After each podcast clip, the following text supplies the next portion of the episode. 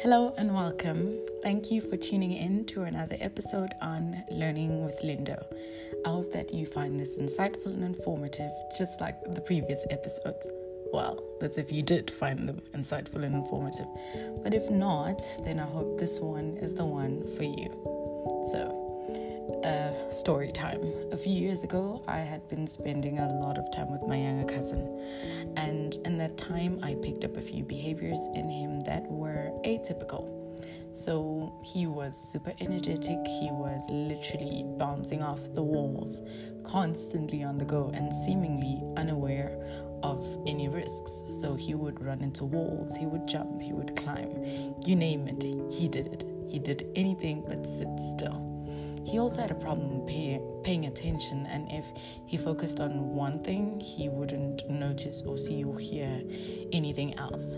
If he was watching TV and you gave him food, he wouldn't eat until you switched off the TV. So at some point, I resorted to feeding him. So here I was feeding a four year old, and I realized when I would do this that he would keep the food in his mouth and had to be constantly reminded to chew. Like you would give him a spoon, leave, go to the wherever you went to come back, and it'd still have the food in his mouth, and be like, "Hey, chew," and then he would chew.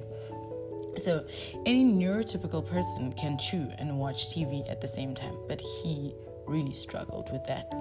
There were other symptoms that I picked up, so I asked my uncle, who's his dad, if his school had picked up any differences in his development and um, his development and behavior in class. My uncle said no, his report card says he's doing extremely well, and I let it be. But the symptoms persisted.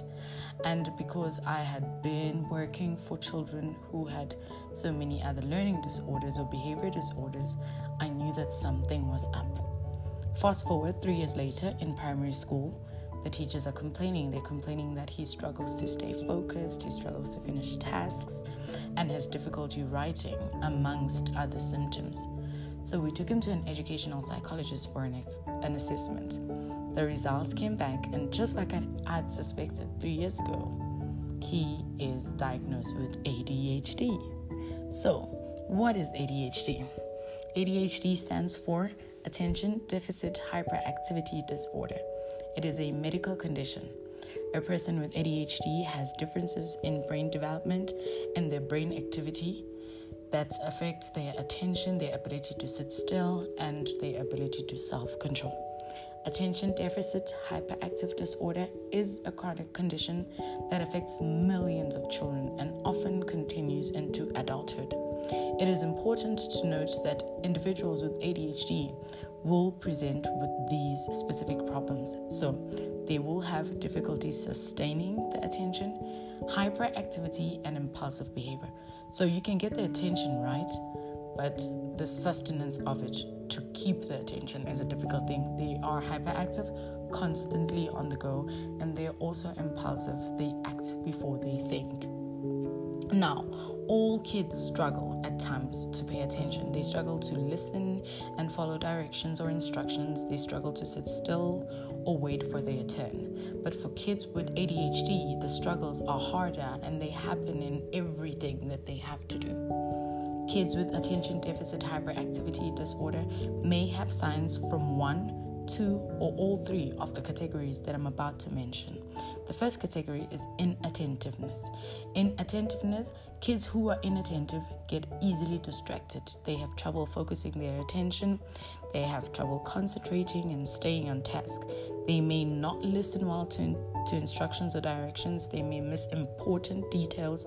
So you'll tell them something, they'll go halfway to where they're supposed to go. They'll forget what they were going to do or say. Then they'll come back and say, Oh, by the way, what did you say I should do? Right? They may also not finish what they start. They may daydream and they may also seem absent minded or forgetful and constantly losing track of their own things. The next category is hyperactivity. Kids who are hyperactive are fidgety, they are restless, and they get easily bored. They may have trouble sitting still or staying quiet when it's needed. They may rush through things and make careless mistakes. So, these are the kids that um, you are doing an activity in class and they're quick to say, I'm done, done, only for you to get there.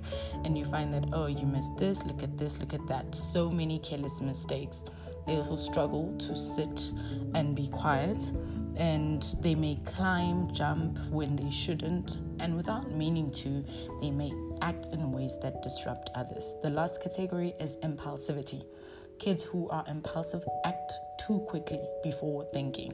So their brain is slower than th- their actions. They often interrupt they might push or grab and they find it very difficult to wait for their turn or to wait for other people.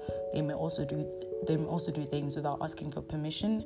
They may take things that aren't theirs or act in ways that are risky without seeing imminent danger. They may have emotional reactions that seem too intense for the situation. The ADHD symptoms are grouped into the categories that I mentioned. So, inattentive, how do you what are the symptoms of inattentive um, adhd so a child who is easily distracted a child who doesn't follow directions or finish tasks a child who always seems like they're not listening to what to what you're saying.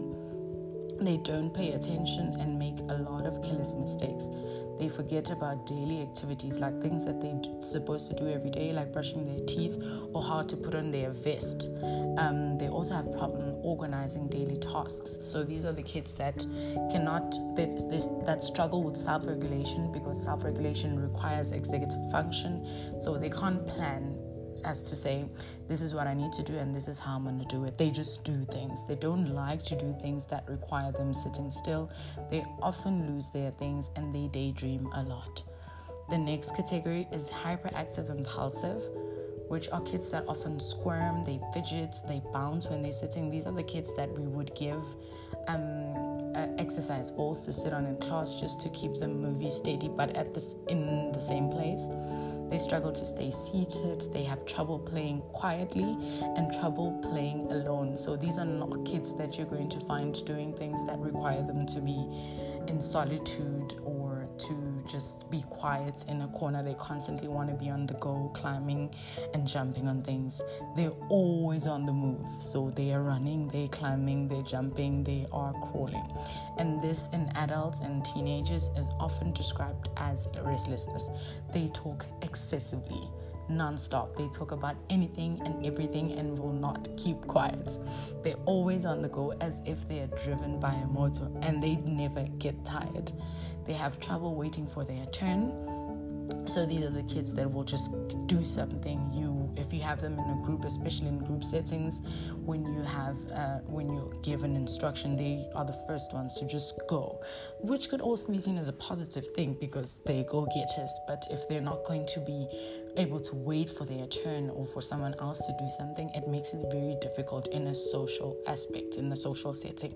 They also blurt out answers in class without thinking, they'll just give you an answer even before you even finish a question, and they also interrupt others. The last one the last grouping is a combined grouping, which is a combination of some of both of the inattentive and hyperactive symptoms. So, if your child is diagnosed with ADHD, they can be diagnosed as inattentive, as hyperactive impulsive, or as a combination, meaning they display both symptoms. What causes ADHD? At this point, it is unclear what causes the brain differences of individuals with ADHD. But there is strong evidence that ADHD is mostly inherited. Many kids who have ADHD have a parent or a relative who has it. ADHD, contrary to popular belief, is not caused by too much screen time, poor parenting, or eating too much sugar. These things can exacerbate uh, the disorder, but they are definitely not the cause. So, it's either genetic, it runs in the family. Sometimes it's caused by brain chemicals. The brain chemicals in people with ADHD may be out of balance, so it's an actual biological issue. Also, brain changes. The areas of the brain that control attention are less active in children with ADHD. Another cause is poor nutrition, infection, smoking, drinking, and sub- substance abuse during pregnancies because all of these things are things that can affect a baby's brain development.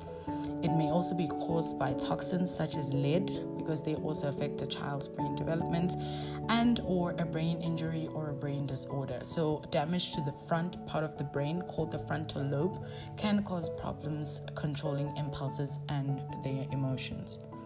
ADHD can improve when kids get treatment. If your child is gets a healthy diet, they get enough sleep and exercise, and have supportive parents who know how to respond to it. So, what are the treatment options or the treatment uh, plans that are available for children with ADHD? Many symptoms of ADHD can be managed with medication and therapy. So, medications such as stimulants can can help to control hyperactive and impulsive behavior, and they improve your child's attention span. The most commonly used one, which is commonly prescribed for children, school-going children, is Ritalin. There are also stimulant medications that do not work for everyone.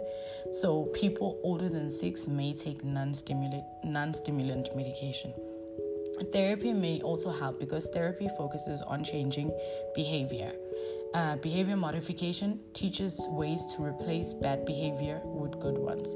Psychotherapy is also important and may also help because psychotherapy is like counseling. It can help someone with ADHD learn better ways to handle their emotions and their frustrations. It could also help improve their self esteem, and counseling may also help your family members to better understand your child or to deal with ADHD, how to deal with ADHD.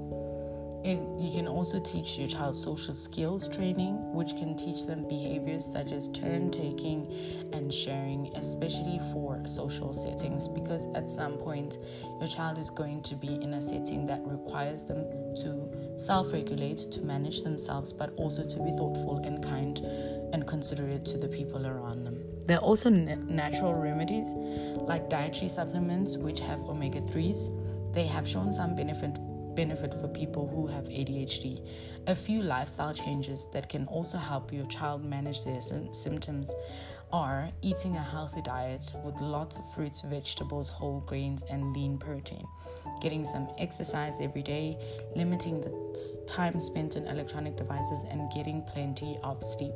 On the issue of healthy diet, I have worked with a lot of children that have attention deficit disorder, attention deficit hyperactivity disorder and one thing that parents do not realize is that the food that you give your kids actually contributes to to how uh, great their symptoms are, how minor or how major their symptoms are. So you would find some parents giving a child soda, carbonated drinks, packing sweets, packing snacks for them, unhealthy snacks. And so I'd always encourage a parent if you want to give your child snacks, send them to school with popcorn. If you want to give them something to drink, water is just fine, or milk.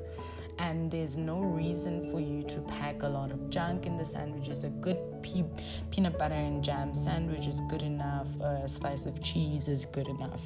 And getting plenty of sleep, it is important for parents um, of children with ADHD to manage this because children with ADHD are constantly on the go. So their brain keeps going. Their hyperactivity levels just keep going.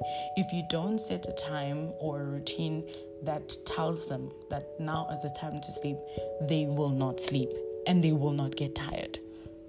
Sometimes parents and teachers notice the signs of ADHD when a child is very young, but it's normal for little kids to be distractible.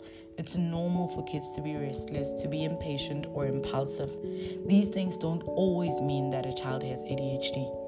Attention, activity, and self control develop little by little as children grow.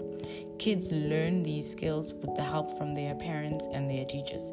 But some kids just don't get better at it. They don't get better at paying attention. They don't settle down. They don't get better at listening or waiting for their turn. When these things continue and begin to cause problems at school, at home, in friends and social settings, it might be ADHD. So what can you as a parent do? So you've you've, you've taken your child to a pediatrician, your child has been sent to an educational psychologist and now they are diagnosed with ADHD. What can you do as a parent? If your child is diagnosed with ADHD, be involved. Learn all you can about ADHD and follow the treatment that your child's healthcare provider recommends and keep all your recommended appointments for therapy. This is very important because you can only understand and you can only be able to explain as a parent to your child what you understand and what you have processed. So if you don't understand it, it's kind of it will make it very difficult for you to be ex- to be able to explain it to your child, but to also help them with what they are struggling with also give the medication that is um, prescribed and give it according to the prescription. If your child is taking ADHD medicine, always give it at the recommended time and dose. This is very important. And keep the medicine in a safe place. Um, if your child has been pre- uh, prescribed 10, 10 milligrams of Ritalin, even if you give them 30 milligrams, it's not going to solve your problem. It is important to note that when, when doctors prescribe this medication, they look at so many other factors. They look at the child's routine, they look at what the child does every day. When do they need the energy? When do they need help calming down? So, if your child is a school, primary school going child, and they probably have their math and their English lessons in the morning and their PE lessons uh, in the afternoon, you'd have them, the doctor would prescribe that the Ritalin be taken in the morning so that it calms them down and they're able to process and absorb the information that is needed first thing in the morning. And then later on in the day, as the medication wears off, that amount of energy would be needed for a PE lesson. So it is important to follow those directions and to also make it very clear to your doctor what your child's schedule is like right and um, giving your child more medication than they should is only going to do more harm than good. So i would advise that you do not do that at any cost. And if your child misses a dose then try to give it to them as soon as possible. Also work with your child's school. It is important for your teachers and the school to know that your child takes is on certain medication, especially if it relates to um, ADHD because this will allow the school to make the necessary accommodations for your child. Because some children will need a lot of help, they will need a lot of reinforcements in the classroom, and they might need a scribe because they lack the focus to finish tasks. They might need a scribe to write things down for them. They might also just need someone who works one on one with them. And it is important to also meet with the teachers to find out how your child is doing so that you can work together to help your child to do well. The last point parents, you need to parent with purpose and warmth. Parenting under normal circumstances is a difficult task to navigate. So, parenting a child with ADHD is going to require a lot more intention and understanding. Understanding that your child cannot control what they do. It's not it's not something that that they are doing intentionally. It is completely out of their control. And if, as a parent, you're not going to understand that, you're going to find yourself completely frustrated a lot of times and you will lash out at your child, which is not good for them because they're also just trying to navigate growing up with ADHD it's going to require a lot of pra- a lot of patience from you. So learn what parenting approaches are best for children with ADHD, and this can make it can make things better for you, for you as a family. Talk openly and supportively about ADHD with your child so that they also understand, so that they can communicate their needs in settings where you are not there. Because ideally, your child is going to grow up into an adult and you're not always going to be there to speak for them to say, oh, my child has a certain disorder and this is who they are. So if a child knows themselves, they can easily in a setting say, oh, this is something that I have, this is something that I deal with every day, and then people can treat them with a level of um, kindness and, and uh, acceptance. So, focus on your child's strengths and positive qualities. In as much as attention deficit hyperactivity disorder might be classified as a disorder. There are so many things, so many positive things that can come out of it. Um, kids with attention deficit hyperactivity disorder are go getters. They see something, they're willing to take the risk and they do it. If they fail, they fail, but it's something they've done. Those are the things that you're going to have to nurture in your child to encourage them to always go for what they think um, is best.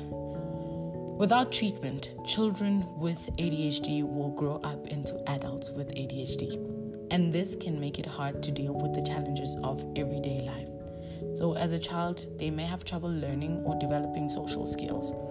As an adult, they could have problems with relationships and addiction. The disorder can also lead to certain things like mood swings, depression, low self-esteem, and eating disorders, risk taking, risk taking, and having conflicts with people around you some people with uh, ADHD will not finish university, not because they're not smart enough or they're incapable, but because they did not learn the, the uh, proper management skills, self management skills that allow them to plan to start tasks to finish tasks. So they'll miss deadlines, they won't be able to make it at work, they'll decide on a business plan and not think it through and put all their eggs in one basket and lose a lot of things. So these are are things that you need to consider. But it is also important to note that many people who have ADHD live happy, full lives because truth is treatment helps. Sometimes medication and treatments that were once effective will stop working but there'll always be something that can be done. So let that be today's takeaway lesson that there can always be something that can be done for individuals living with ADHD or any other disorder. Well, that's enough learning on Learning with Lindo for today. Thank you for listening, and I hope to see you on the next episode. Don't forget to share this podcast with whoever you think might need this information.